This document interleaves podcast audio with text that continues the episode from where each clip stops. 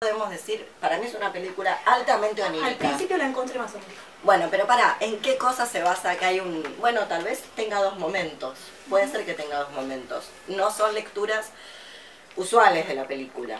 Dos momentos en la película. Voy a dar un ejemplo de película que tiene eh, dos momentos. Una es una cosa y de repente se convierte en película de terror, hay vampiros y, y cosas del género gore o de las películas clase B de vampiros. Bien. Lo, lo, lo, vamos a ver en esta, a ver si esto también ocurre. Pero ¿en qué cosas sí podemos decir que es una película completamente onírica? ¿En qué tiempo está ambientada? No, no, no se sabe. Exacto. De hecho es muy confuso. No es solamente que no se sabe, es muy confuso. Sí. Porque hay elementos completamente hipertecnológicos. ¿En qué lee la amiga? Yara? Un, un espejo era. Exacto. ¿Y qué es? Es un caracol.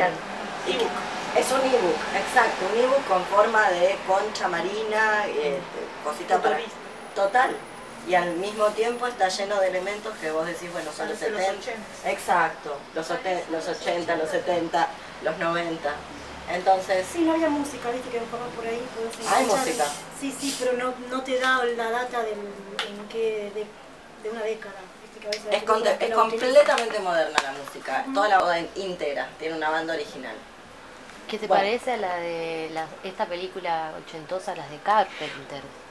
No se llama así. Totalmente. Sí, tiene como... Es una película que en algún punto, si nos atenemos a lo, a lo que es el género, está hecha de un montón de intertextos con otras películas Sí. o con otras maneras de narrar del cine de terror. Mm. Pero tiene muchas diferencias con el cine de terror. Por eso es una película que si bien es cine de terror, o sea, si la tuviéramos que buscar en un estante de una biblioteca, si fuera un libro y la tuviéramos que buscar, la buscaríamos en el cine de terror, pero es una película que maneja otros niveles.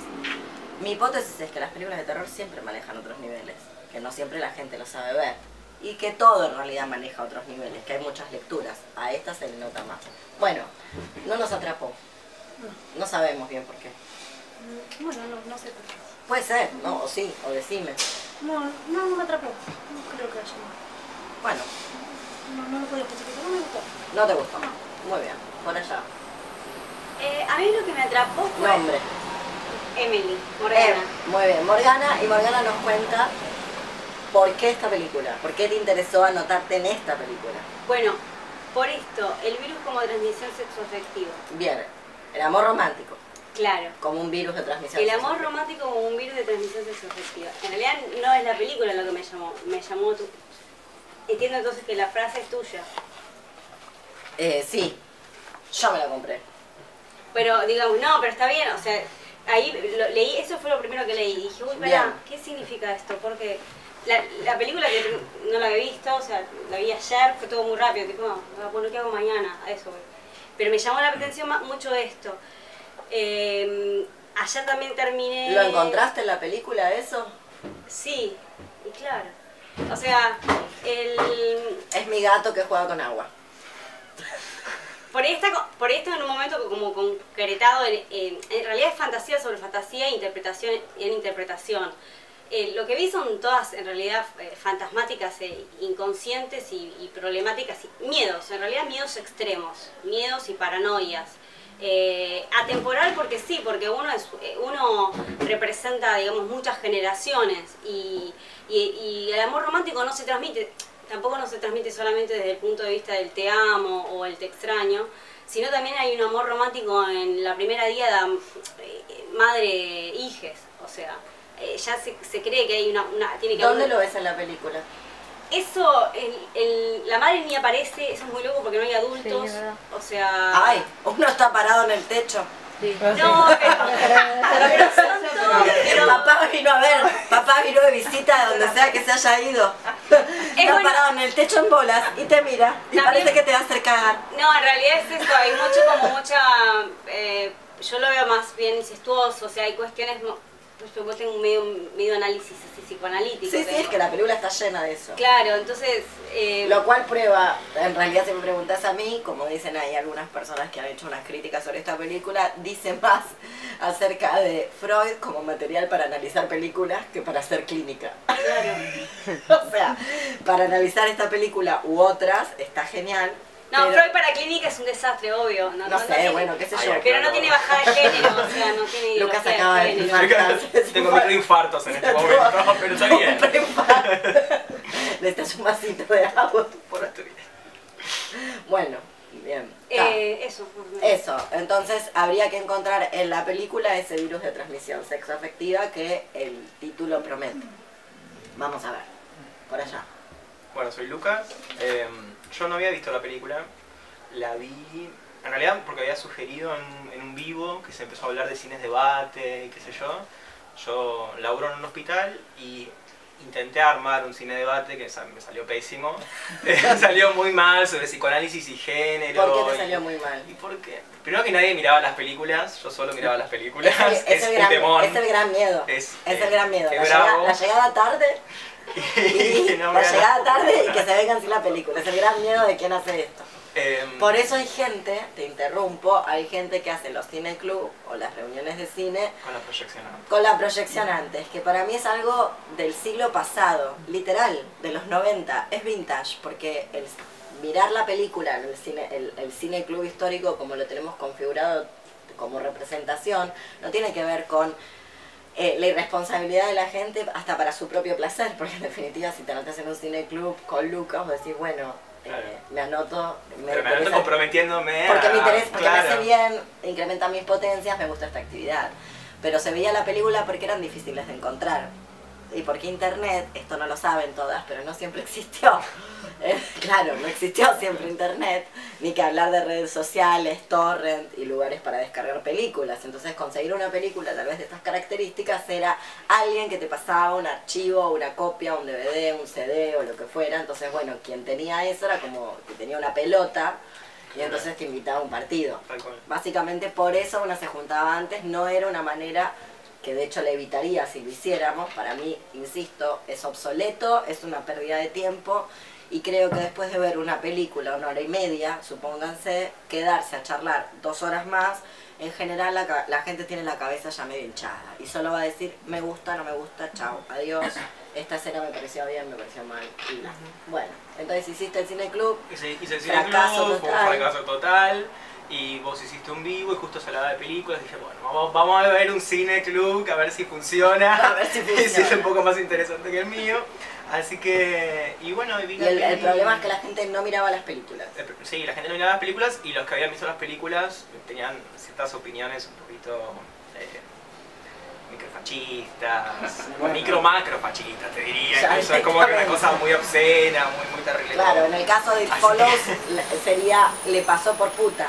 Eh, por ejemplo, Le pasó por, ejemplo, puta. Ya lo dijo Chano, sí. de la señora que Ah, la. no lo sí, no, trem- tremendo. Tremendo. Yo no, no, ¿Cómo existe? Bueno, en fin, existe. Así que bueno, eh, vi la peli. eh, a mí me perturbó la película. ¿qué te perturbó? Siento que tengo que verla de vuelta incluso. Eh, me perturbó, eh, no sé si el factor onírico, pero sí esta cosa de, de ciertas apariciones que, que persecutan y que la manera de, de- de calmarlas es eh, pasándosela a otro vía sexo. Eh, me sirvió mucho ver la película en clave a la respuesta que hacías vos. Claro.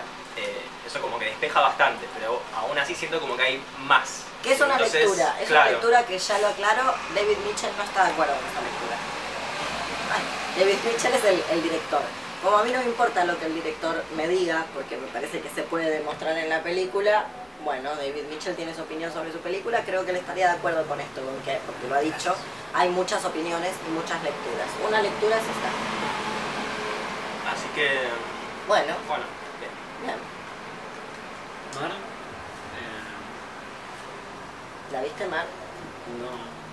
Lo peor, pensé que la íbamos a ver. Eh, Pensé que la íbamos a ver. bueno, está en YouTube. Pero tú- Se va a cerrar todo cuando la vea.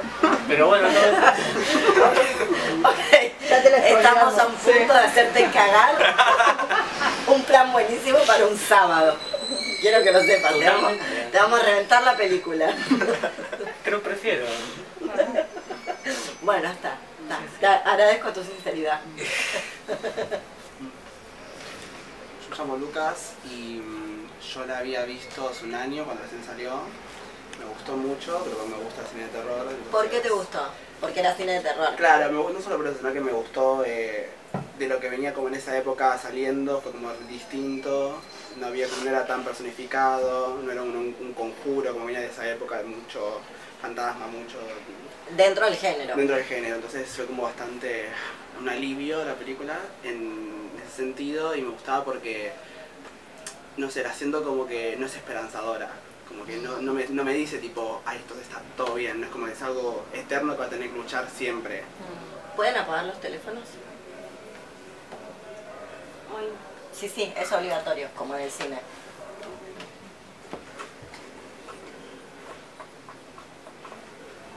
Todo el mundo teléfono, como en el cine.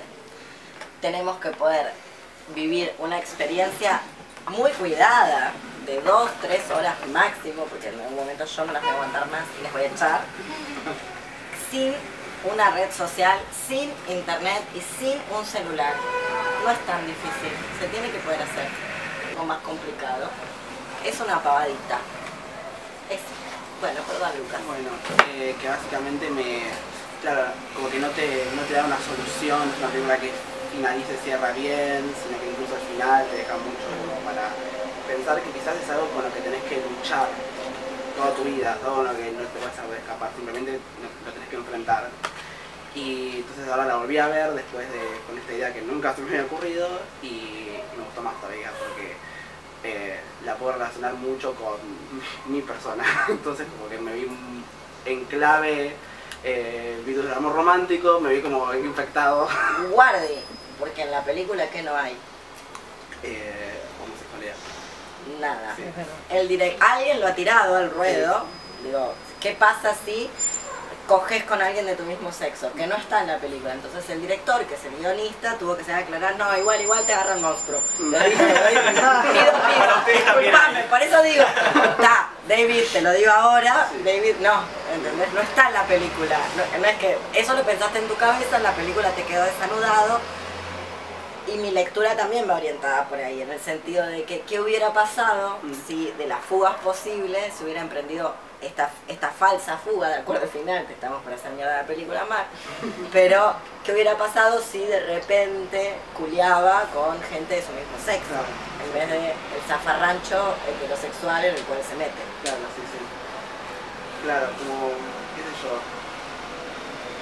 Es algo que me choca mucho el amor romántico todavía, entonces como que me gustó mucho.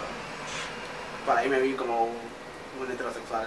No, o, pero... o- o tal vez, yo creo que si uno se tiene, si no sé qué les pasa a ustedes, pero me parece que la película propone, por eso el, el personaje principal es tan, es tan pregnante y tiene tanta presencia con respecto a, la película es ella, Sí.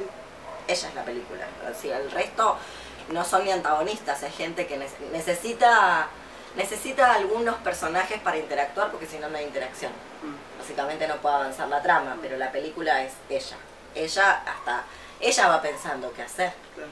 De hecho, eh, si recuerdan el- la, la- la primera parte de las primeras escenas, este hombre que tiene sexo con ella, que medio que le hace el, el amigarche, el amigobio y bla bla bla, y que terminan que es el que se lo pasa, la busca, busca una persona con su temperamento. Sabe que ella, lo digo en espinociano, sabe que ella va a perseverar en el ser, que tiene un conatus muy fuerte, que no se va a dejar como la primera, la primera mujer que Sí, aparece en las sí. primeras.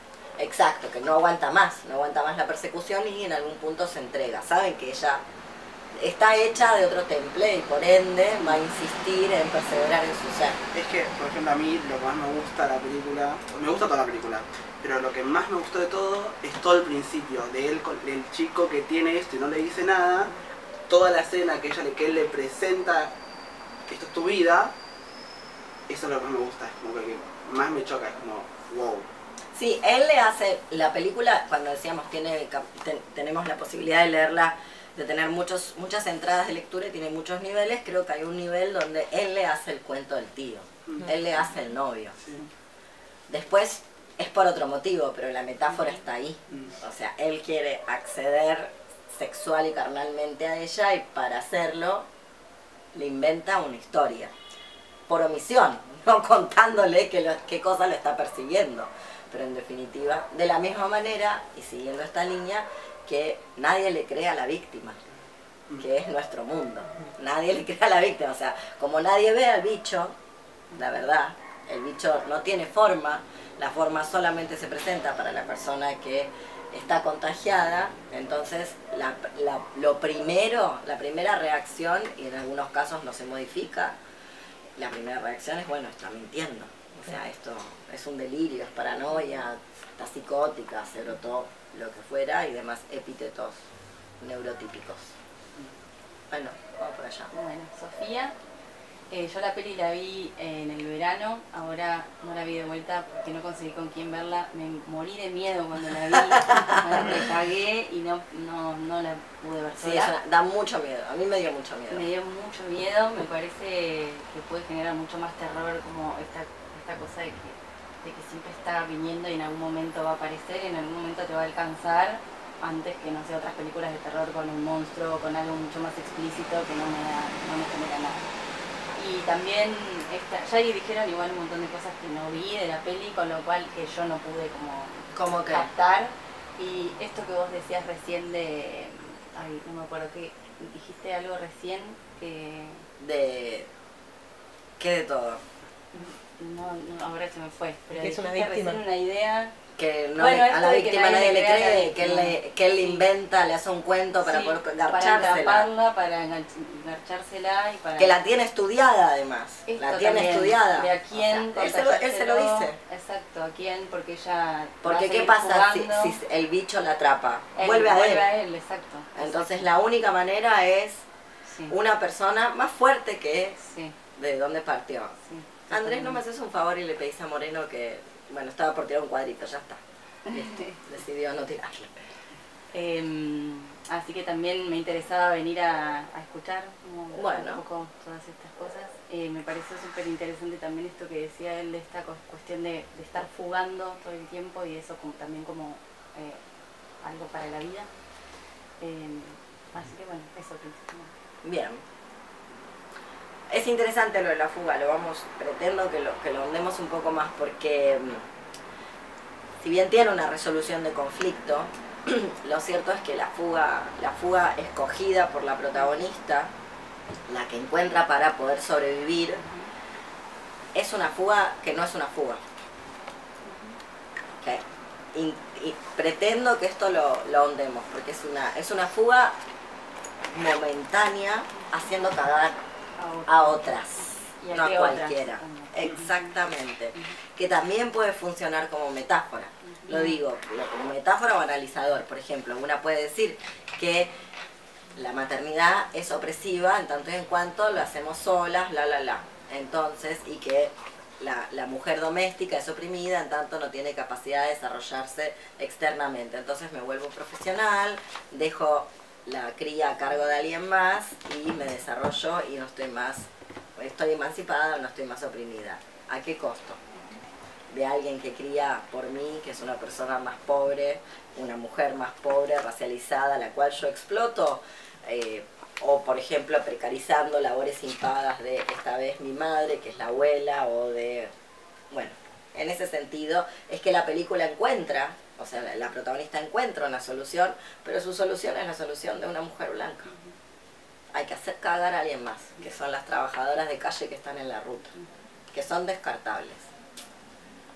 Así que tiene, ¿qué ibas a decirle? No, que yo, mm, se me olvidó después, que justo en esa lectura de lo que estás diciendo que no busca cualquier mujer para pasar esos bichos, siento que hay como por ahí un, un intertexto diciéndote, ellas lidian todo el tiempo con estas enfermedades sexuales, de alguna forma, vos sos una chica bien estable, hetero, lo que quieras, no puedes lidiar con esto. Tiene que lidiar la gente que... Que no va a lidiar, No va a lidiar. las va a matar. Las porque para lidiar tenés que hacer lo que hace el primero. Claro. Que todo el mundo piensa que es un psicópata, pero también es otra cosa, no es solamente un psicópata. Es decir, plantarle una escena donde le muestra el bicho, le muestra, porque si alguien te dice, mira, acabamos de coger, te va a empezar a perseguir tus terrores nocturnos. Caminan, tranqui, podés correr. No te, no te alcanzan nunca, pero tenés que andar todo el tiempo. Suerte. Vos, vos te vas a dormir y te comes a misma noche. O sea, decís esto que fue y te costás a dormir y si podés dormir, pero bueno, eventualmente y, y ya, te comió. Entonces, para que la persona se salve, huya, le ten- la tenés que enfrentar a lo que va a pasar. Que no es tan sencillo, que, que no es lo que hacen. Es agarrar mujeres de random, que son trabajadores sexuales de calle, a sabiendas de que son ilimitadas, es un recurso ilimitado, no es un recurso limitado, va a haber siempre, y que se las puede adquirir por un precio, ergo, hacerlas cagar. Ese es el final de la película. Nuevamente yo creo que hay que leerlo metafóricamente, en el sentido de esta, esta suerte de soluciones o fugas que en realidad no lo son, que en realidad son sencillamente pasarle la opresión a alguien más. Bueno, ahora la tiene ella. Y que no sé, que resuelva cómo va a resolver el feminismo, Femimami, Merch del Bien, de las maternidades deseadas, el hecho de que la maternidad no es una cagada sí y solo sí otra persona cría con vos las 24 horas. Es decir, hay alguien durante el... No sé cómo lo va a resolver. No sé qué va a hacer. Digo, si no, es siempre opresivo. Bueno, eso es lo que la película está, o nosotras podemos leer en la película. Andrés. Eh, bueno, no, nada, primero me llamó la atención mucho el título del amor romántico como virus de transmisión sexoafectiva. Y nada, la verdad que vi la peli por eso más que nada. No, ¿La viste y qué te pareció? No me gustó. Bueno, para en La Plata no gusta esta película. En La Plata se pierden en el subte Me hizo y no a- gusta esta película. Me hizo acordar a un estilo de cine yankee que es eh, criaturas salvajes. Claro, pero está hecho, está llena de, además de, de detallecitos, se habrán visto que tienen una cantidad de detallecitos, detalle que es propio de la es propio de la construcción realista. El realismo se construye así, apoyándose en los detalles, solo que no es una película realista, porque después no se puede apoyar en ningún tiempo histórico. No, es, no es de ninguna época. Entonces eso es lo que tiene de, a mi modo de ver, de interesante. Claro. O sea, como utilizar el recurso del detalle hiperabundante para que puedas meterte en un tiempo histórico que no es el tuyo y comprenderlo de manera eh, exacta o lo más exacta posible para luego entender que en realidad todos esos detalles están ahí construyendo una estética, nada más, porque esa película no tiene ningún tiempo histórico. Pero Bueno, bueno, no. Básicamente eso, sí, no, no me gustó. Pensé que iba que lo iba a poder relacionar mejor con el, con el tema del amor romántico, pero bueno.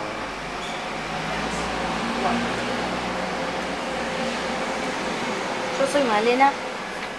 Eh, la película me encanta, la, la había visto hace... Bien Malena, bien, años, que me dice que le encanta la película. Es que es muy buena y me, me quedé con la misma sensación que cuando la vi la primera vez, que es quedarme así, Pensando. sí, mucho. ¿Y en qué pensabas? Bueno, el final y ahora teniendo en cuenta todas las cosas que acaban de decir ustedes, eh, la primera vez que lo vi, que cuando ellos, es, el, es la última parte que ellos están en el barrio caminando de la mano y los dos están de blanco y atrás hay una persona caminando atrás de ellos.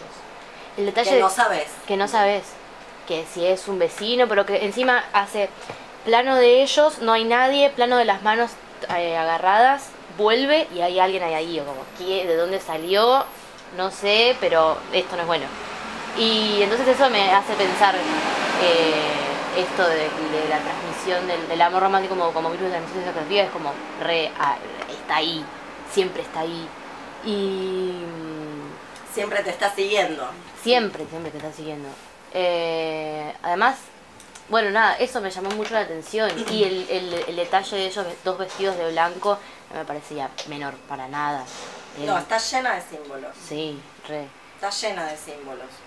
Eh, no sé, me parece que, que es Digo, muy piola. que ya que hablaste de, la primera, de la última escena, hablemos de la primera. Digo, que, que huye corriendo en tanga y tacos rojos. Sí, son rojos. son Ro- rojos. estileto rojo, o sea. Yo pensé allá- lo mismo y dije, amiga, ponete unas Tal y que anda a correr. Uno puede decir, a ver, opción uno, el director es básicamente un hijo sano de Juan D'Artés y no entiende nada de nada.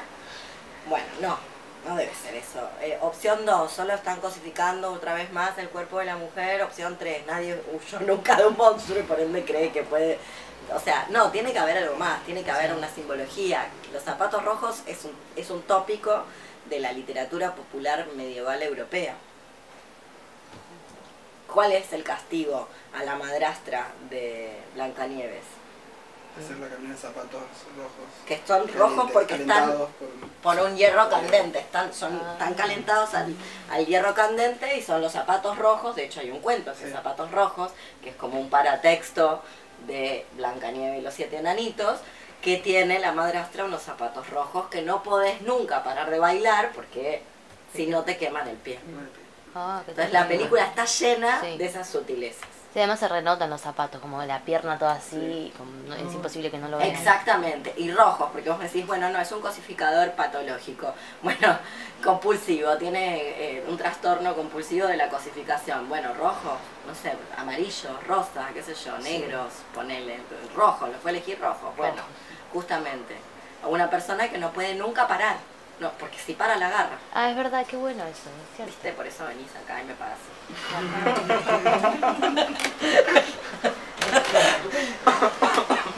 Eh, Me encanta cómo se quedan sorprendidos, claro. sí, sí, sí, bien ahí. Pero bueno, eso, ¿qué digo yo con esto de que es una lectura posible? ¿A qué me refiero? Me explico con lo de las lecturas posibles.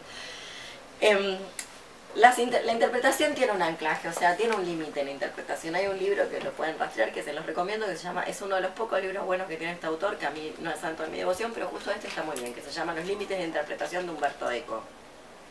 No podemos interpretar cualquier cosa, pero la interpretación o el análisis o la lectura de un material, por ejemplo, en este caso esta película, no es tanto lo que David Mitchell, en este caso, quiso decir, sino lo que puede ser leído en el texto. Y el texto habla de otros textos. Entonces, justamente hay, de- ya se habrán dado cuenta que está llena, de hecho es una película muy clásica, pese a que no lo es, es muy clásica. La trama es muy clásica hay una serie de peripecias donde una princesa, porque ella es, no como la hermana o la amiga de la hermana, ella está un pasito más allá en el mundo de la belleza, la hegemonía, de la candidez. Es una princesa de cuento. Muy bien, entonces hay una princesa que está en problemas y hay una suerte de caballero andante que la salva luego de una gran cantidad de peripecias. Después vamos a analizar que si ese salvataje es real o qué te pasa cuando te salva el príncipe, que eso también podríamos analizarlo. O sea, leerlo a contrapelo. Bueno, sí, el príncipe te salva. ¿Y en cuál te mete? Salvándote. O sea, te salvó. ¿Y en cuál te metió? Salvándote. Esa es la salvación. Bueno, mejor que no me salve. Y un largo etcétera. Pero está llena de estas características que vienen de otros materiales. Por ejemplo, este detalle de los zapatos rojos que va de la mano de esto que vos decís, del juego de colores y de luces, que vos bien dijiste que al final ellos todos están de blanco. Caminando de la mano, como si dirigiéndose a una suerte de matrimonio, altar, lo que fuera, que de hecho es tal cual, porque quedan unidos de manera indisoluble. ¿Por qué? Porque si él muere, ¿qué pasa? también. Vuelve a ella. Entonces Ah, tienen que funcionar como una unidad. Están indisolublemente unidos. Forever and ever. Y comieron perdices, dice el cuento.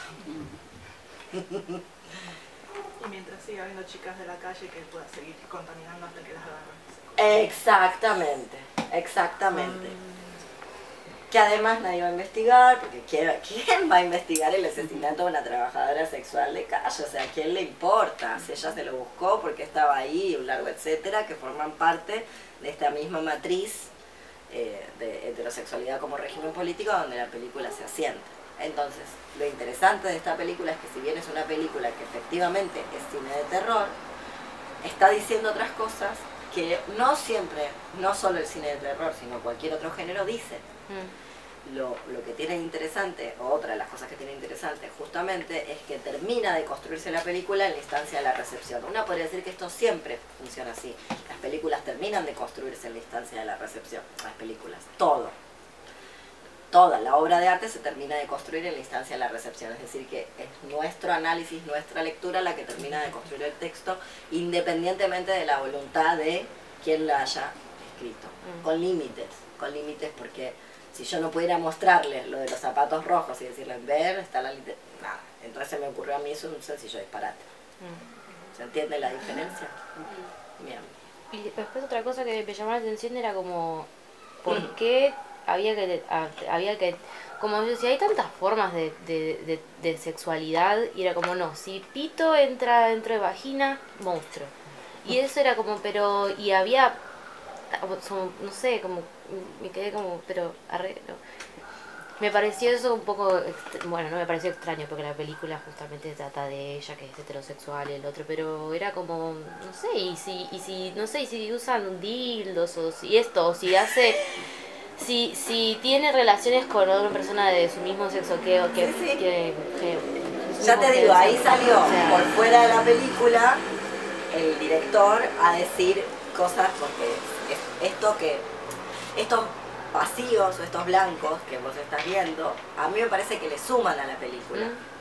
Pero el director salió a aclarar que si te tomas un avión también te sigue, que si te vas a... No. Sí, sí, aparte así, ¿eh? Que si te tomas un avión, un- una nave espacial, un Claro, yate, te sigue yo- igual. Y que si usas preservativo, que es una, una cuestión más fácil que la del dildo, diciendo, che, loco, nadie coge con forro, alguien probó ponerse un forro, porque suele funcionar con las otras enfermedades de transmisión Ah, es verdad. eh, genital. Entonces, si funciona con las otras infecciones de transmisión genital, tal vez con esta también. Probemos. Mm. Bueno, cosas por el estilo. Pero él salió a desdecirlo. ¿Nos interesa? No, no nos interesa. A esta manera de estudiar nuestra propuesta actual, no nos interesa. No nos interesa porque eh, lo que nosotras queremos es trabajar sobre las ambigüedades de este tipo de cosas. ¿Qué hubiera pasado si? ¿Para qué? Para reescribir el texto, el texto no se puede reescribir, el texto es lo que es. No obstante, que no muestre este otro tipo de, de sexualidades o de manifestaciones o de expresiones de género y demás, de lo que le habla es cómo atrapa ese virus. No es cualquier tipo de virus. Es un virus de transmisión heterosexual. Sí, ah. Independientemente de que después David Mitchell nos aclara que no, que si tomas el avión, el bicho se lo toma. No, cualquiera. Sí, porque en un momento pensé, dije, bueno, ya fue. Te tomás, no sé, una. No, eso- había uno que estaba en una lancha. Yo digo, ¿y qué sabes? Tal vez era de Australia y el otro era de Francia, el otro era. Y bueno, ya za- za- zafó, dije. Claramente. No, bueno, No. viaja a todas partes. Tiene, tiene un- El bicho, porque el bicho te sigue, sos vos. Mm, En realidad el bicho sos vos. Sí. Pero sí pienso que... El sistema de creencias, o sea, es la programación que tiene uno. Desde Son tus terrores. El bicho son tus terrores. Sí. O sea, son tus terrores. Ah, De hecho, una cosa que yo hice, no con todos, pero con al- enumerar algunas de las imágenes que se vienen. O sea, la vieja que está en camisón, Sí, ahí me sorprendió. la, Sí. Enumerarlas, porque me parece que eso puede aportar al análisis, o sea, ver qué, qué viene a la... Qué, qué- qué se te viene cuando tenés el bicho sobre vos. Porque no es cosas feas, son cosas que te perturban a vos en tanto contagiada. Y diferente. tipo, Exactamente. del momento. Exactamente. Que la vean en malla, a mí me gusta mucho la escena de la playa por eso, por lo que aparece que es el nene, que es el del principio, el nene que la está mirando a ella en la pileta. Sí, es un miedo que tiene ella de, de exhibir su cuerpo. Oye, ¿En serio? sí, es el mismo. Mira. Sí, sí. Que en, en la, en la primera parte es un vecino. Un vecino. Un vecino que está ahí, pero que ya después lo trae con el pensamiento Sí. que es alguien la está, un vecino, Sí. jo- nenito, la está observando. Que sí, una interpretación posible es esta que le- el miedo a exhibir el cuerpo. Como una interpretación posible, yo personalmente justo en esta parte de las interpretaciones no es, no es lo que más me gusta, pero sí es posible, como es posible porque es una vieja caminando en el campus universitario. Bueno, el terror en- Enfermo. Sí, bueno, internado. eso es la vejez, Cami, te cuento. Te cuento, te voy contando en Bueno, este mundo. entonces estaba como, como internada, porque tenía Eh, todo el ambo ese. Sorry, not sorry, es así. Se llama ser vieja. Te va a pasar a vos también, Dios quiera. Estoy muy cristiana hoy. ¿eh? es que se viene la Pascua. Y yo soy ante todo una creyente. Eh, me encanta, me encanta porque es como blasfemia, ¿no? Como ir a escupirles una, una cosa que yo esté diciendo como vieja Satanás hablar de Dios quiera. Pero bueno, sí, tiene que ver con, con la decrepitud, con el miedo a la decrepitud, a la enfermedad, a la vejez, a la ancianidad. Ella que es tan espléndida, aunque sea una insegura, o sea, tiene las inseguridades que tiene todo el mundo, no obstante es una espléndida. Ella sabe que es una espléndida.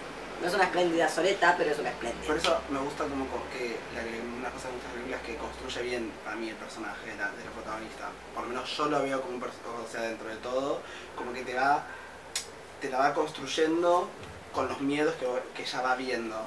Entonces nunca terminás Que de- algunos miedos, perdón que te interrumpa, algunos miedos, para volver a esta, esta línea que traía Morgana más psicoanalítica, algunos miedos son miedos muy atávicos, muy arraigados de nuestra cultura, o sea, son miedos que cualquier chica joven tiene.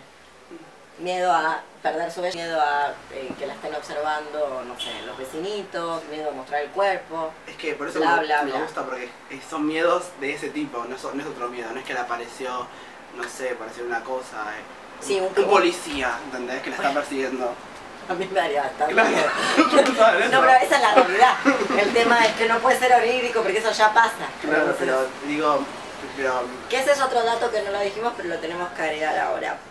Esto es un film de terror, no obstante, y pese a esto que les decía, que es un film apoyado en una técnica que es propia del realismo, que es construir con el detalle, o sea, que esté todo detallado, minucioso y que la cámara te muestre hasta cómo guarda las cebillitas y le- todo, que te dé un montón de información, que ya lo dije, está puesta, está dislocada, porque cuando el realismo pone, no sé, un pastillero y hace foco en un pastillero y pone la marca, es para que vos ubiques, estoy en los años 80. O sea, está, imaginemos, está la protagonista sirviéndose un vasito, deben haber visto esta escena, y se sirve en vez de Coca-Cola, se sirve una marca de gaseosa que ya no existe más, se llama Tab. Hay millones de películas norteamericanas que cuando quieren mostrarte, son los años 80, te está sirviendo un líquido negro eh, gaseoso que es TAP. No existe más TAP. Es de los 80. Y solo existió en los 80. Entonces inmediatamente dices, ah, estoy en los 80. Este es el tiempo histórico. Bien. No obstante, esta película, que utiliza, eh, utiliza estos dos procedimientos, el procedimiento del detalle dislocado y que además pertenece al género de terror, dentro del género de terror o concomitante con el género de terror, podríamos decir que cohabita eh, el género fantástico. Es una película fantástica, pero es una película fantástica en tanto y en cuanto en algún momento se quiebra la realidad. No tiene miedo cosas de la cotidianidad. Son y no son cotidianas. sí, sí. O sea, la gente es, es cotidiana, pero son monstruos. ¿Se entiende? O sea, es como, es una distopía. Podríamos incluirlas en- dentro de las distopías. En las distopías es literal. Está el topos, está el campo, y de repente hay un quiebre con respecto a ese campo. Que ya lo viene haciendo. Por eso tiene una cantidad de imágenes, de, de eh, detallecitos que decís, "¿Y esto de por qué está todo junto? Si esto pertenece a una época, esto pertenece, por eso está así, porque está todo el tiempo produciendo ese movimiento distópico donde te mueve del- de un territorio fijo. Por eso yo digo que es onírica. Claro, Este es el motivo por el cual yo digo que la parte, on- que puede igual no gustarte, pero porque yo digo que toda la parte, que es toda la película es onírica y no solamente una parte, porque esto lo va a hacer todo el tiempo, todo el tiempo. Pero vos viste que cuando, no sé quién nombraba del tema del miedo, que varias veces aparece la palabra como, como que me dio miedo, vos decías que te da tanto miedo. Para mí lo que te da tanto miedo es lo que es tan posible que no te da miedo el, el- el elemento que hace a una película de terror, te da miedo lo otro, lo que vos encontrás como muy, muy posible que aparte está hoy por hoy, te cae arriba de la cabeza eso, que parece dar tanto miedo, viste, que genera ese terror, ese miedo. A mí no me generó mucho, pero si tengo que pensar una palabra miedo en esa película, ¿te da miedo? ¿No te dio miedo? No. Oh. Eh, qué aburrida que estoy hoy. No, pero ¿cómo no? Bueno, no, sea, Te da miedo lo posible, Ay, a mí esto me dio de- un de- cagazo, Fer, yo la vi, grité todo el tiempo, así que gritos, alaridos, ¡ah! Sí, papelón en el cine, Sí. así literal, te lo juro. Capaz esto, eh, aparece el concepto del, del deterioro de, de- de la vieja, ¿no? Como que algo que no lo puedas poder evitar. O si si llegas a vieja o si no llegas a vieja. De alguna forma, eh, el cuerpo alguna vez empieza a romper. A eso Claro, voy yo. exacto. No importa si es viejo o no. Pero Es que los demás no lo vieran, era algo que influía bastante en lo terrorífico Sí. que era. Porque que los demás no lo vieran, entonces... Pero eh, el, el no poder escapar, porque hay- habla de una institución, de una institucionalización del amor romántico. Es eso lo que genera la, la asfixia en la película. Que está, Pero ¿qué tiene un- que ver el amor romántico con las escenas que Ah, ya te, la, ya te la voy a mostrar, ya te la voy a mostrar, pero espera que presente... Ah, bueno. Pero yo te la voy a Pensé que ya mostrar. se había terminado Tiene, que no había tiene- llegado nunca acá. Ah, bueno. Tiene todo que ver el amor romántico, empezando por el final. Casi están casados caminando en el altar, están más que casados, más que unidos, en un pacto que es más que el matrimonio, porque porque está unido con el monstruo. Claro, pero aparte se ve en la película varias veces en donde ella vuelve a su grupo de pertenencia y después tiene un problema con una pareja, vuelve a su grupo de pertenencia. Sí, pero el grupo de pertenencia, ella no encuentra una solución en el grupo. Entonces tiene es que ver con él. Es el problema de pasar Es con el que dio el primer monógamas. beso. Con el que le dio el primer beso. Sí. Claro. Pero ella no lo deseaba. No, claro. Ella, ella cuando él No, le propone. Está clarísimo, él- él es un dice, desastre, le propone una solución que vos decís, no, amigo, te no agradezco un voy a ver cómo resuelvo esto, pero yo te agradezco, no, esta no. Si les pasa esto y aparece un, un anteojudo como este, que a ustedes un y día le dieron un besito, digan que no, vamos a buscar otra solución, busquemos otra, claro. Porque los sí. de la balsa se ve que duraron poco porque enseguida se subió el monstruo. Los hizo cagar. Pero entonces tuvo que recurrir al Sí. tercero, que era ese. Sí, que lo, Deseable. que lo quiere, porque lo quiere, porque la está ayudando y porque se conocen desde mucho tiempo, pero que no, no le calienta la chichi como le calienta la chichi los otros dos. Claro. Claramente. O sea, claro, y uno entiende por qué, sí. Pero ahí logra el equilibrio. Estar. Pero vamos a, sigamos entonces en la ronda. Cami, que te agarré justo con el mate en la mano. Camila, eh, me gustó mucho la peli, me asusté Salgan de me gustó. ¿Por Perdón, qué? Bueno, me, ¿Qué te interesó? me asustó, eso me, me- pareció piola y me, me conflictuaba con los personajes estos que aparecían, como que todo el tiempo intentaba relacionarlo con algo que tipo, ¿qué, le- qué, qué está pasando? ¿Qué está pensando en, no sé, en un niño o en una niña o, o en una mujer desnuda, una mujer desnuda, un, ti- un tipo que era el padre al final? O sea, como que eso como que todo el tiempo intentaba entender esa parte. Digo una cosita acerca del padre, porque esta hipótesis cada tanto sale. Como hay un par de escenas donde vos decís a esta mujer que se viene, que se viene como monstruo, la han violado, una piensa con el padre que solo aparece ahí y la madre siempre aparece filmada de, de costado, nunca es tomada en un plano de frente y demás, una dice, bueno, hubo algo, del algo sexual con el padre. De hecho, la vecina, la madre, que finalmente después se, se encarna en monstruo y hace cagar a esta suerte de amigarche vecino chongo que tiene, dice, bueno, habla de, de ellos despectivamente, como son un desastre. Como esta gente es un desastre, habrán visto esa escena, bien. Y cada tanto hay quienes dicen, bueno, piensan en, en términos de, bueno, esto es sexual, pasó algo sexual con el padre. No obstante, ella, la, ella tiene una foto de ella y el padre pegada en el marco de la, del espejo. ¿Lo vieron? Está llena de detalles. Hay que verla así como voy a captar todos los detalles. ¿Por qué digo esto? Porque bueno, nada. ¿Quién va a tener la foto de su padre abusador? Entonces algo pasó con el padre, que es del, del orden del, del espanto, pero que no es eso. Tal vez se mató. Desnudo. no sé por qué aparecen desnudos. Y justamente porque estamos hablando de eso, acá tenés la respuesta. Exactamente. Porque mostrar el cuerpo desnudo a, a- a Julita, ¿cómo se llama la señorita esta, la, la preñadita que le molesta tanto a los culos? Mengolini. Esa. Ah. Eh, bueno, a Julita, mira, mira cómo es Julita está preocupada por los culos. Así que ya ves, es siempre perturbador Claro. un cuerpo desnudo. Es siempre perturbador. Da mucha, da mucha inquietud, produce inquietud que alguien aparezca es cuando debería ser una gilada, ponele. Pero bueno. Y no me la esperaba que sea así. Cuando la vi ella tan en la silla, pensé que iba a pasar cosas tipo terribles. no sé. Bueno, Y- no, pero no sé, con su cuerpo en sí, no sé. La sigue, alguien tuvo Sí, sexo sí, con sí. alguien y la siguen todos sus terrores para hacerla cagar. Con el chico ese específico, Con cosas pensé que que iba a dan pasar mucho ahí. miedo. Sí, sí, la persecución, todo eso es traumático, pero no sé, me imaginé como, me imaginaba otra cosa en realidad, no Da, sé. Sí, eso lo hace. Claro, y de repente eso, no sé, una mina desnuda y ¿qué está pasando? No sé. Muy bueno, Exacto, me, exacto. me. Te mueve hasta un territorio que es el territorio de la locura, de, de desquiciar. Y además, insisto, de no poder contar, porque no te lo van a creer, porque nadie lo ve, como decía Laura, o sea, eso es muy perturbador. ¿Cómo la, es hasta que el- la cosa esa la engancha y la revolea por los aires y el resto ve que... eh, Recién ahí le Recién ahí dicen, ah, o sea, pará, no era chiste. Cuando- Y no debe ser ni la mitad, o sea, solo estamos viendo la punta del iceberg. Cuando el chabón le bien. pegó, ahí Sí, sí, cuando la mueve en la playa, que la Sí. mueve plan, plan, que se rompe una puerta, que no tiene dónde esconder. Ah, bueno, ok. Sí, claro. O sea, Esto es cualquiera. Y no se ve. Sí, sí, sí. Bien. Eh, soy Z, vi la película, eh, me pareció un horror, como el mundo mismo. Eh, pero un horror, a ver, me parece que ella, la protagonista, no, creo que fugue. Yo creo que reincide todo el tiempo en lo mismo, hasta el final.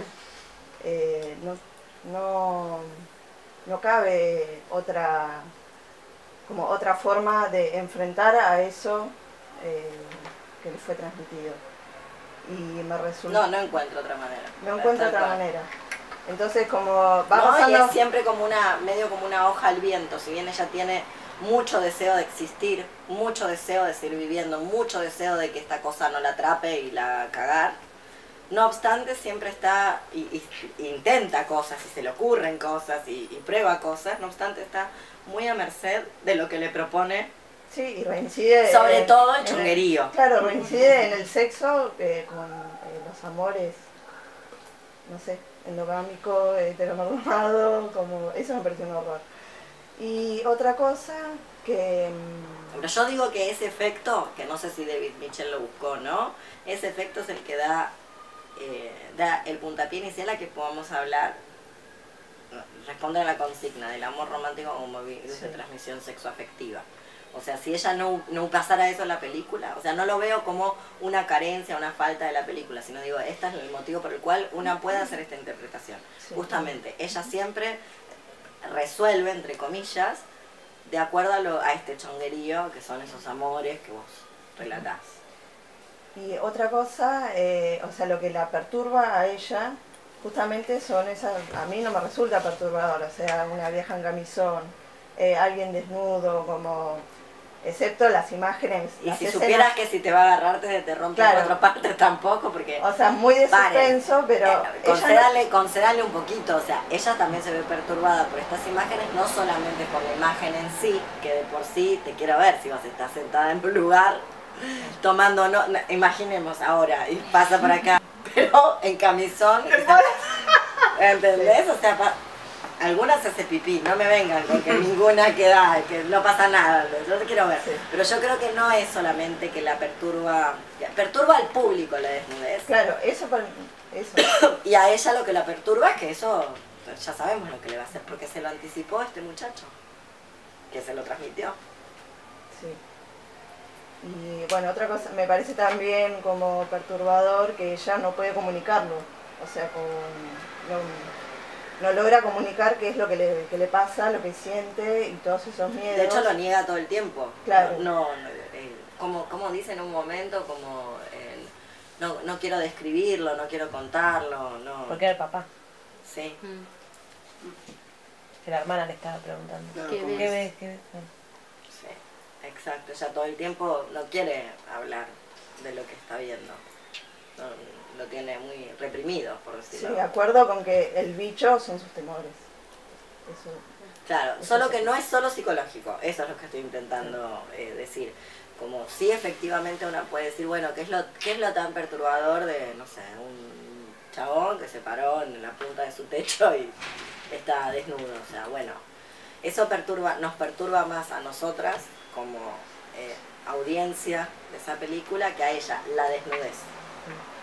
Lo que a ella le perturba es que esas, todas esas imágenes son más o menos conocidas, no, ninguna es completamente desconocida, ya sea en forma de pariente, ya sea en forma de temor. Pero que además te va a atacar, ella sabe que esa cosa ataca. No es sencillamente que te sigue algo que solo está ahí.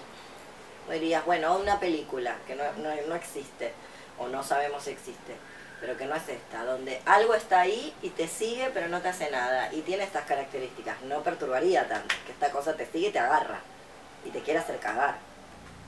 ¿Se entiende lo que quiero decir? Ya. Sí. Mi nombre es Fla y me pareció intensa, ah, la nota como muy intensa y eh, no, particularmente tampoco me gustó mucho. y lo que Pecadoras, todas Ah, pecadoras. pero en estas. Eh, lo traté de relacionar con, lo- con el tema que vos proponías, sí, como que siempre se, ella su, ya su, rela- su realidad o cómo se im- imaginaba siempre era con un vínculo, eso, eh, con un varón. Incluso una parte dice como yo pe- pensaba que tener novio era otra cosa, que sé yo cuánto, y como bueno, tiene su primera relación, viste que las amigas le dicen, ah, pero que quiere tener relaciones sexuales. Y, yo- y como bueno, accede a eso con el novio porque era lo que se esperaba y bueno, después le pasan todas estas cosas y como que se encuentra ahí y, y la única forma de resolverlo es haciendo lo mismo. Mm. Entonces como, como que, no sé, se encuentra en una disputa, no sé. Sí. y termina ligado al chon, al. Al, chongo omega, pero Sí. chongo al fin. Sí, el que le dio el primer beso, el que inició todo Exactamente. Que ese- es- sí, sí, porque no- ella, como bien decía Laura, nunca lo elige, no es lo primero que ella elige. No, es lo que le toca. Y es lo que le queda y además es el que está muy dispuesto a ayudarla, tiene buen corazón, es buena gente. Es casi como, es una metáfora de la vida misma. es como, bueno, Es como, bueno, lo mejor de lo que podría haber sido. Exactamente, no, un buen hombre. Bueno, Claro, claro. es un buen hombre. Es un buen hombre. Buen tipo. Exactamente, es un buen tipo. Así, bueno, ahí está, la solución de los buenos tipos. Que además hay algo que yo lo relaciono con el, con el primero, con el, con el chico, del- con el vecino, que el vecino nunca le creyó, siento yo. Él nunca le creyó. Por eso también no funciona. Como que ahí falla por ahí ella en la elección de la persona, por el hecho de que él nunca le. Él pensaba que, era, que estaba delirando y por eso lo termina matando el, el bicho este. Porque no hay una confianza, entonces como que ella ve en esa confianza por ahí en esta persona, por más que sea este chico. Sí, que ese chico, Que vio la muerte, o sea, el vecino, Claro. Si, si seguimos con esta línea de lectura donde estos chonguitos, el primero y el vecino, le hacen el cuento del tío también. Porque vos decís, bueno, Garchan, él no, no está, no, no están cogiendo para decir, bueno, ok, yo me hago cargo de esto, que vos no estás pudiendo resolver y te persigue. Aprovecha, o sea, vos Sí. decís que si cogemos esto me toca a mí. Bueno, dale, cojamos. Sí, sí, sí. Me aseguró un polvo con la rubia. Claro, es medio hace eso. Y bueno, Sí. Blum, y caga. Pero no es que, no es como este último, el del primer beso, ese es su, su amiguito histórico, que con el que primero se dio un beso en la vida, que vos decís, bueno, ese sí le cree, realmente la quiere ayudar. Este otro, bueno, nada, enloqueció, pero sigue siendo, sigue estando buena, entonces garchemos y. Pero no, no te creo que te persiguen terrores nocturnos y demás, no te lo creo. No la toma en serio. No la toma en serio. No la toma en serio. Y aprovecha la volteada para tener sexo. Bien, Laura. Bueno, yo soy Laura. Eh, la película no la conocía, la vi eh, como parte de la consigna. La consigna me interesó porque estoy muy interesada en este momento en todo lo que tenga que ver con la deconstrucción del amor romántico. Y eh, la película me gustó. Perdón, ya sé que me tengo que. No, no, yo lo que digo es que como me vamos. gustó, no me gustó. Claro. Pero bueno, eh, lo, que, lo que percibí de la película es que mm, los personajes, y ella sobre todo, la personaje principal, estaban en un mundo perceptual, o sea, mostraban mucho cómo respiraban, Mm. escenas lentas, cómo, cómo sentían, cómo percibían el mundo, y no había nada reprochable en eso. Hay muchas otras películas que te hacen odiar a los personajes principales, entonces uno dice, ah, bueno, este es tarado, se lo mereces, ah, se va a morir, va a pasar Mm. todo. Al, al mostrarlos de esa manera, como que dolía más si les pasaba algo porque eran irreprochables. Eh, y lo que yo trataba de encontrar era, bueno, ¿qué tenía que ver esta película con la consigna? Todo el tiempo la vi con ese filtro. O sea, ¿qué, qué vio Leonor en esta película para que yo tenga que prestar atención y relacionarlo con un virus de transmisión, amor romántico como virus de transmisión? Entonces yo trataba de relacionar por el lado de, bueno, ella primero está con su grupo de amigos, tiene una relación de pareja y eso causa un problema, trata de volver con el grupo de amigos para encontrar contención, no lo encuentra, entonces tiene que volver a recurrir a otra pareja. Lo veía más por ese lado. Eh, y bueno, con todo lo que estuvieron mencionando ahora, eh, también ahora lo veo así. O sea, yo no, no había percibido tan claro eso de, los chabones que le hacían el cuento del tío, de que ella tenía que recurrir a hacer algo parecido con los chicos de la lancha, ese tipo de cosas. Y, te muestro una, te muestro un dato más de, de por qué yo la leo, que insisto, no invalida otras lecturas. Esto es lo interesante, la buena literatura, o las buenas películas, en fin, las buenas expresiones artísticas, son ambiguas y tienen pluralidad de lecturas, tienen lecturas múltiples que no se autoinvalidan las unas a las otras, no está fijo el texto. Si bien no se puede interpretar cualquier cosa, o sea, tiene que haber un cierto límite, coincido con Eco, o sea, no se puede hacer cualquier interpretación porque una termina sino como el personaje de la novela, que si no la leyeron, la leen, la novela de Vladimir Nabokov, Pálido Fuego, donde el personaje principal dice que hay alguien, un autor, que ha escrito un, un poema en tres cantos, en tres partes, que está dedicado a él, que nada que ver, y lo muestra, o sea, un disparate, y lo muestra en el texto. Entonces, si bien hay límites, es una película que tiene pluralidad de lecturas, pluralidad, o sea, una gran cantidad, es múltiple. Una de las entradas es esta, y te muestro otro dato que, que, coincidimos en que el final no es un final donde se soluciona, el bicho se muere o se va a vivir a Madagascar o lo tiene otra persona, sino que ella tiene que el bicho está ahí, está latente, está permanentemente, ella tiene que quedar unida a esta persona que es con, con quien se agencia para eliminarlo o para, bueno, resolver, es una solución medio como de nada, está pegado con moco a la pared, o sea, se va a caer, o, o requiere que esté todo el tiempo, que, o cada tanta X cantidad de tiempo, él va a ese lugar donde están las trabajadoras sexuales de calle, que a nadie le importan, que son semidescartables, que, que se las puede conseguir por poco dinero, va, tiene sexo con una y les da un changüí, un margen, como para, bueno, en estos días, en estas semanas, lo que dure, podemos habitar más o menos en paz hasta que vuelva el bicho. Entonces es una solución que es nómade, no está fijada. Muy bien, si la solución es nómade, nómade en tanto tienen que moverse todo el tiempo. Encontraron una manera, pero se tienen que mover. No es que lo consiguieron matar y bueno, ya está, hicieron un exorcismo, pensemos película de terror, llamamos a alguien, vino un mago, lo que fuera, no. O sea, tienen que estar moviéndose todo el tiempo. Bueno, también se podrían haber comprado una camioneta, de hecho la tenían, e irse los cuatro a recorrer Estados Unidos, a trabajar de lo que se pueda y seguir moviéndose, porque el bicho camina, no corre. Entonces podrían haberlo hecho. Bueno, ¿y por qué no lo hacen? Porque, es más Porque el amor romántico, no sé si es más fácil, pero es un virus de transmisión sexual, entonces, sexoafectiva. No sé si es más fácil, es el mismo tipo de solución, es decir, bueno, nos compramos una camioneta y nos vamos. Nos vamos y que bueno, ya sabemos que Sí, yo cuando... me reconfundí igual porque yo la vi en el celular así la película, entonces yo que era muy chiquitita y, y pensaba que Esto la- también es porque tenemos que volver al cine club, porque si no la gente, mira, eh, Pensaba. se queda ciega, pierde un ojo. Y yo estaba convencida que la primera chica que aparece al principio, que muere ahí con la pierna toda torcida, que esa era ella después la que estábamos viendo, y que el final de la película era Iba a ser eso, claro. Claro, yo pensaba, bueno, al final termina Sí, que yo la matan. Claro, no, Bueno, ella no, logra, ella logra... en ese equilibrio con ese Ella otro. logra sobrevivir a costa de hacer mierda, no ella, sino por interpósita persona, a otras mujeres en una situación de mayor vulnerabilidad que ella, a las cuales ni siquiera, esta es la parte que tiene muy controvertida, la que la hace muy, a mí me resulta muy interesante esto voy a decir, pero la que la hace una película muy inmoral, porque ni siquiera les da a estas otras mujeres la posibilidad, como le dieron a ella, de decir, esto te va a venir a buscar, levanta la guardia, empieza a correr.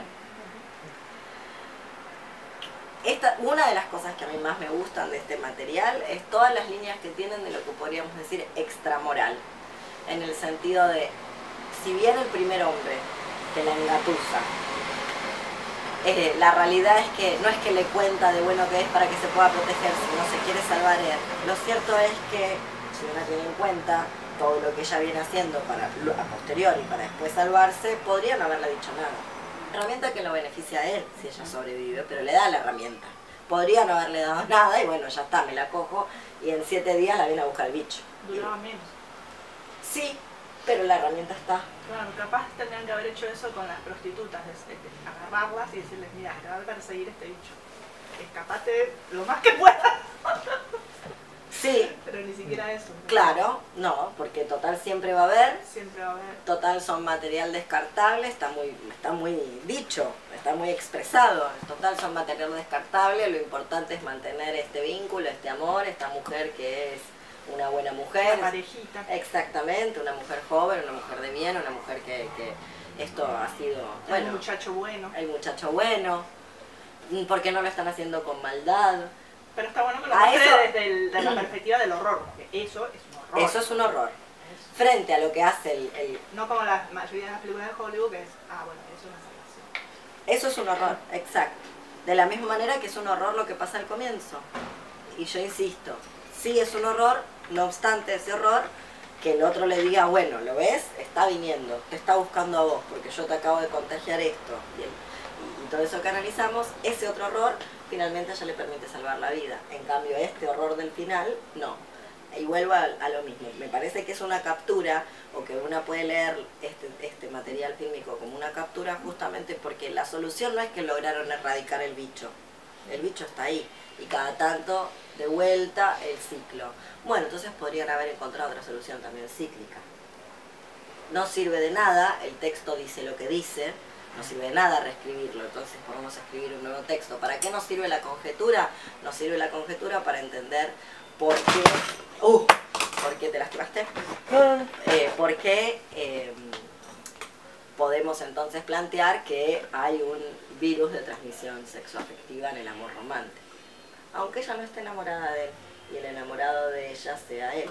Es producto de ese enamoramiento que hace tomar esta solución que es un, es un dislate. Es, una, es aberrante. ¿Cómo, o sea, ¿cómo se te va a ocurrir que la solución a esto es, bueno, cada tanto voy, tengo relaciones sexuales sin preservativo, pagándole a una persona que considero que es descartable y bueno, durante un tiempo nos va a permitir que no nos busque a nosotros. O sea, como, ¿qué tipo de solución es esa? No es una solución. Bueno, es una solución producto de ese amor romántico donde este chico está, está también el atrapado y entonces ella le propone esta solución y ella la acepta. De la misma manera que todas las parejas heterosexuales aceptan a la empleada doméstica. Nadie dice, no, mira, no. ¿Sabes qué? La empleada doméstica no. Vamos a tener que encontrar la manera de, de que vos hagas tu parte sin que nos saquemos los ojos. No, vamos a explotar a una mujer empobrecida y racializada. Es el mismo tipo de, solución. Entonces es una película que permite decir y pensar muchas cosas por fuera de la película. Además de dentro de la película. Esta, manera de construir la música, el clima onírico, eh, los detalles. A mí yo sigo fascinada con utilizar la técnica del realismo donde te muestran todos los detallecitos, pero eso que, esos detallecitos construyen un mundo que parece completamente verosímil pero que no existe. Es una verosimilitud total, pero es completamente distópico, sin dejar de ser este mundo. Es muy Black Mirror en ese sentido. Muy primera temporada de Black Mirror, de algunos episodios de Black Mirror. Por eso digo que es eh, una distopía.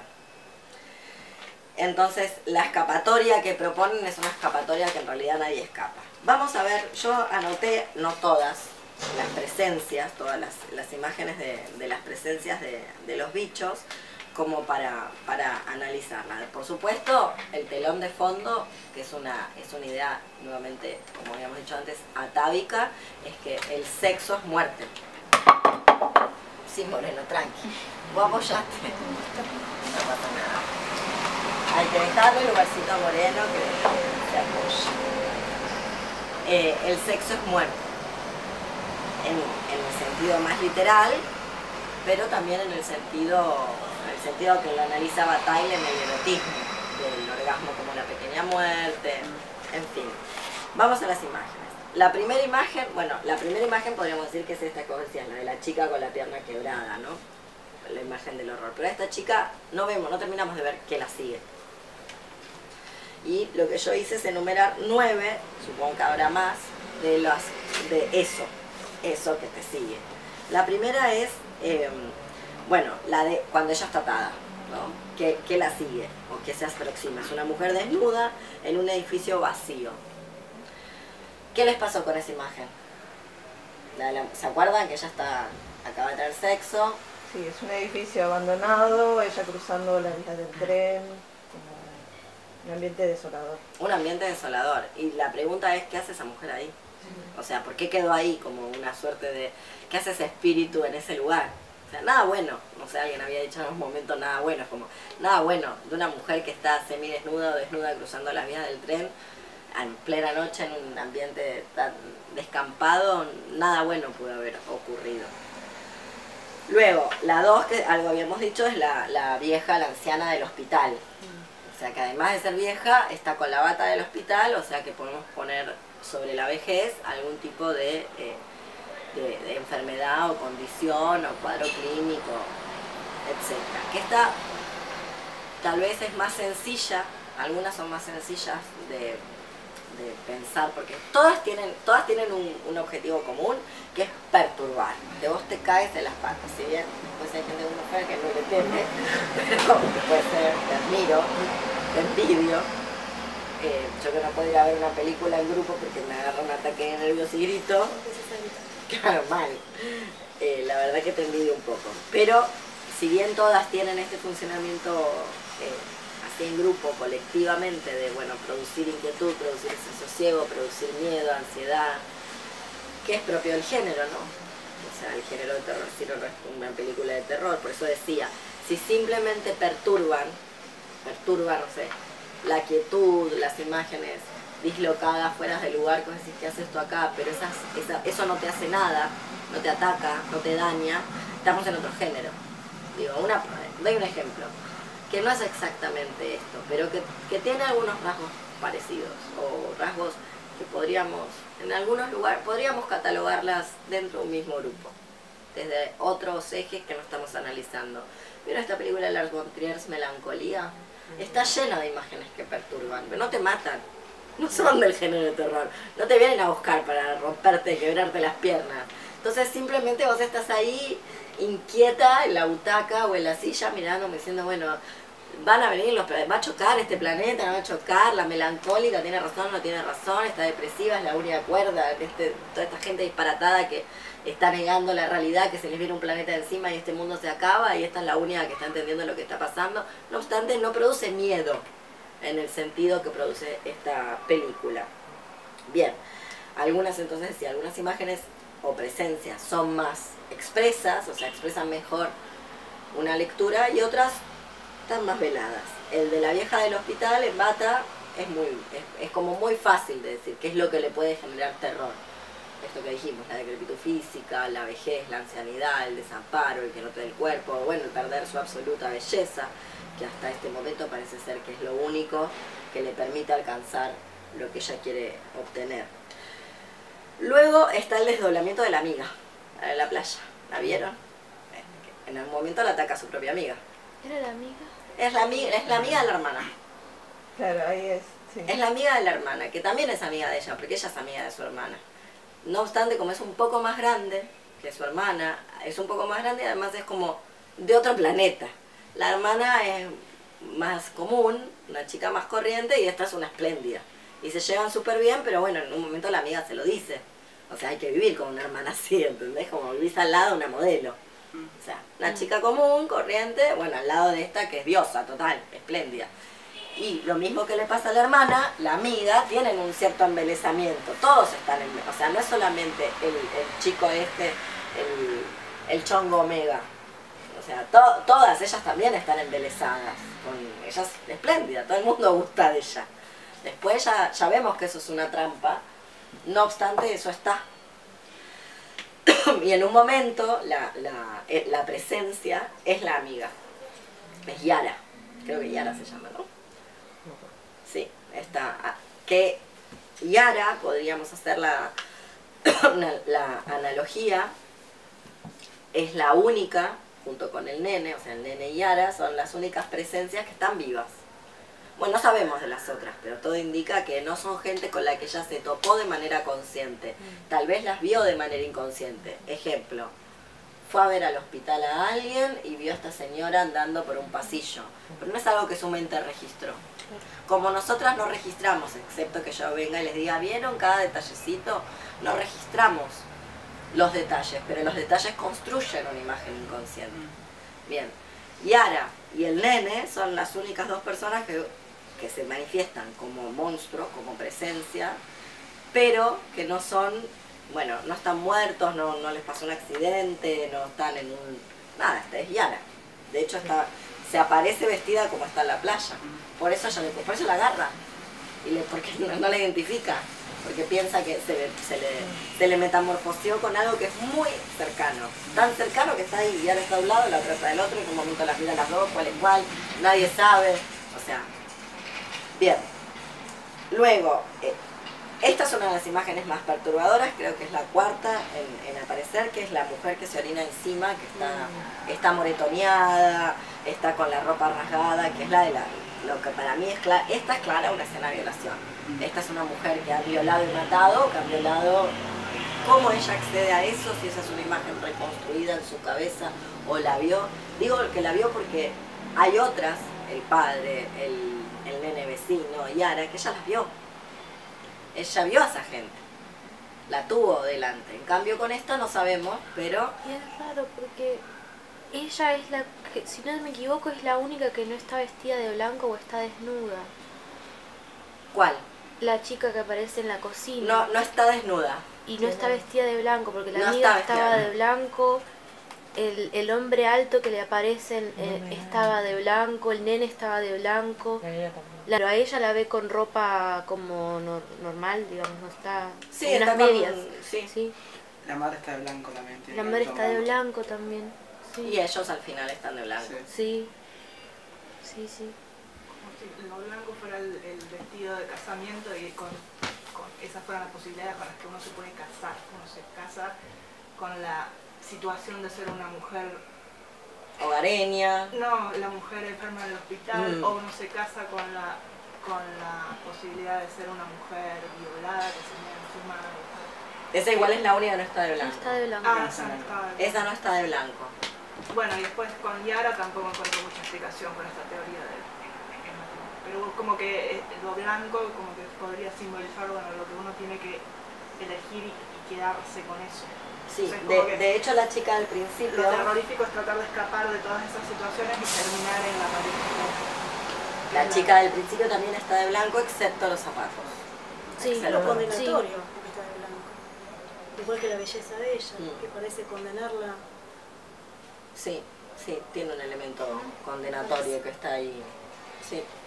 Pero insisto que no es... Sí, eh, también están diciendo como la figura de los monstruos que aparece. el Sí, yo creo que igual no es una película, que es lo que a mí más me interesa, no es una película moralista en el sentido de que no clausura, si bien esta hipótesis o la de Laura, tanto la de Fer como la de Laura, están re bien, no obstante no está cerrada, o sea, pueden co- coexistir las dos al mismo tiempo. Esto es lo que tiene interesante la película. Sí podría ser lo blanco como un elemento condenatorio, sí podría ser lo blanco como un elemento matrimonial. Luego hay siempre excepciones. Siempre produce una excepción de- dentro de su propio, de, su- de la propia teoría que genera. Bien, después aparece ese hombre, el, el hombre desnudo en el tejado, eh, el hombre alto, el, el niño, luego hay eh, un- el, el chico vecino y bueno, finalmente el padre protagonista que ya no se atreve a... Y una niña aparece también ahí. ¿Cuál era la de la niña? El niño aparece, sale del portón y aparece una niña. Como en una película. Sí. También es cierto que es difícil, excepto en algunos casos que vos decís, bueno, El alto. ¿verdad? claro, excepto en algunos casos como el alto terrorífico que da mucho miedo, o la mujer, la, la chica violada que se orina. Igual el sobresalto más Pero grande- para esto quería decir como, si bien en, eh, en- en algunos casos es, es muy evidente, en otros casos no sabes. O sea, como le pasa al vecino con la propia madre, ¿entendés? No sabes. Que eso también lo hace terrorífico. O sea, algunas imágenes son, bueno, ok, esto no puede ser sino esto que sigue.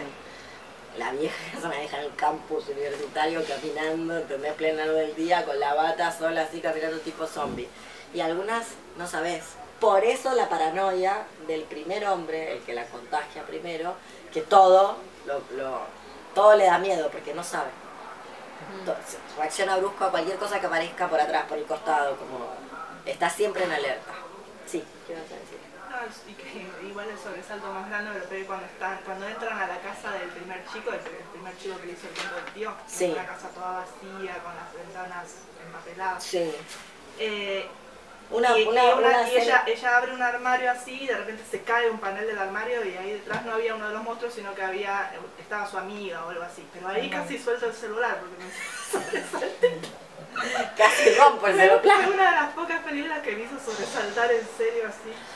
Eh, sí, esa escena, la casa esa es escalofriante también porque parece que es una casa donde se va a cometer un hecho, se va a cometer un crimen, parece que tiene todas las características, bueno, ahí solo vive un asesino serial y en realidad es este hombre que está tratando de escapar. Yo eh, no me acuerdo algo. En la escena de la pileta, ¿quién, quién aparece? ¿No es el padre el que ¿Es aparece? padre? Estaba pensando en eso. Porque es como, esa es como la escena de, bueno, quiero luchar, como que pasa por esa etapa de, bueno, hay que luchar contra Sí, hay que esto. enfrentarlo, a ver qué pasa si lo electrocuto. Claro. O te vas a morir vos. Lo más factible es que vas a romper un montón de cosas, como el celular de Laura, y vas a terminar vos electrocutada, pero parece cerca del bicho, no lo parás. Fue enervante esa escena de la película, porque yo no entendía al principio por qué no salía del agua, ella se quedaba en el agua y el otro le iba tirando las cosas. Sí. Supongo que la película también maneja, eh, en esa idea de construir la verosimilitud, maneja algo que tiene que ver con que no siempre sabemos por qué hacemos las cosas. O sea, hay ciertas cosas que una hace buscando un efecto y que no, no son producto de la voluntad. O sea, no es una abolición, como por ejemplo quedarse en el agua. Es como, bueno, ya, salí. Está tratando de luchar contra algo Y el mensaje era nadar, le decían a cada rato, como que ella siga, le pedían que ella con- eh, nade sin cesar, como, como pidiéndole eso, que se mantenga medio... eh, apelaban a que sobre, a, pedir que sobreviva. Le- acá, viste que no sé quién, no sé si eran los, los amigos le decían que nade continuamente, le, tiraban ese mensaje. Y ellos trataban de ayudarla, pero no, no pegaban pie con bola. No le tiraron una sábana arriba que más o menos se veía dónde estaba, el otro era como tiros al aire. Que Sí. La ligó la amiga, todo. el grupo de amigos estaban impotentes en ayudarlo. Sí, yo pensaba que, que una de las aristas de esta película es como una especie de juego sexual, eh, yo- juego sexual muy subido de tono donde el subidón, una suerte de, de- que el subidón te lo da en una suerte de ruleta rusa invertida. O sea, la ruleta rusa vos sabés que hay una bala en la recámara, pero vos, es contra vos. Entonces eso es lo que te da el subidón. De la misma manera que, no sé, por ejemplo, en la cultura Verbacker, en la cultura del el sexo sin preservativo, sobre todo la subcultura gay que se generó después de la pandemia del VIH, como gente que reivindicaba seguir teniendo sexo sin preservativo, hasta el punto tal de construir una suerte de subcultura donde lo interesante era, era las personas que no estaban infectadas tenían sexo con personas infectadas porque existe la posibilidad, no siempre se comprueba, sino que existe la posibilidad de eh, engancharse VIH y eso es lo que hace, esa especie de ruleta rusa es lo que hace el sexo más interesante o más adrenalínico. Y pensaba que acá es, eh, es al revés, es jugar a la posibilidad de poder liquidar a otra persona. Como, claro, porque en realidad Vos elegís. Exacto, y vos se lo estás contagiando a alguien que sabes que después no es la otra persona la que decide y entonces se estimula con eso, sino que es conseguir a alguien que ya sea o se resista o ya sea, como en el final, sea mm, eh, descartable, eh, como, como ocurre en el final. El final me parece que es contundente a, a esta hipótesis de, del virus de transmisión sexoafectiva, donde él, por amor, no importa si tiene que eliminar de la faz del planeta todas estas otras mujeres que ni siquiera se les van a ser advertidas, como si fue ella al comienzo, de que este, esto se cierne sobre ellas. Todo esto está hecho por amor. E insisto, creo que podría haber habido otras posibilidades. ¿Qué leo yo en esa posibilidad? O sea, ¿qué leo en que podría haber habido otro final y no lo hay? Bueno, justamente esto. esta idea. No tanto para decir, ah, podría haber terminado de otra manera, sino que acá lo que, que como no, es como lo de los zapatos. Nadie es tan pelotudo para darse cuenta que no se puede correr en estiletos. Entonces no están ahí puestos solamente porque queda, queda diosa subida arriba de unos tacos. Tendrá otro elemento. Por ejemplo, la captura de la feminización, que va de la mano con el amor romántico, con la heterosexualidad como régimen político y con un montón de estupideces como por ejemplo salir a correr en tacos. O sea, querés escapar y manoteaste un par de tacos. Por ejemplo, en vez de decir, bueno, ¿dónde están las Nike? ¿Dónde dejé la zapatilla de correr que vino el bicho? ¿Entendés? Como, ¿Se entiende? O sea, no es que em, es a propósito porque está mal hecho, sino que ahí tenemos que leer algo más. De la misma manera que no es que no se le ocurrió otra solución o porque no la hay, sino sí hay otras soluciones y agarraron esta porque hay algo que podemos leer nosotras en esta, en esta manera de terminar la película. Bien, ¿qué más? ¿Qué hora estamos? Yo quiero un reloj así, ¿cierto? Tengo que conseguirme. Qué bien, 8 menos 20. 8 menos 20. Perfecto. Bien, más. Ideas, cosas que les hayan quedado que no hayan entendido, cosas que quieran comentar. Yo no entendí si estaban de vacaciones o, o qué, porque me daba la sensación de que todo el tiempo hablaban de, de cómo había sido cuando ellos eran chicos. La madre no, es- no, es- no aparece mucho, no, no, no, yo no me di cuenta de La eso. madre es una au- ausente alcohólica. Hay como Todas rasgos. son, todos, todos son alcohólicos. Todo el mundo está tomando de día. Sí.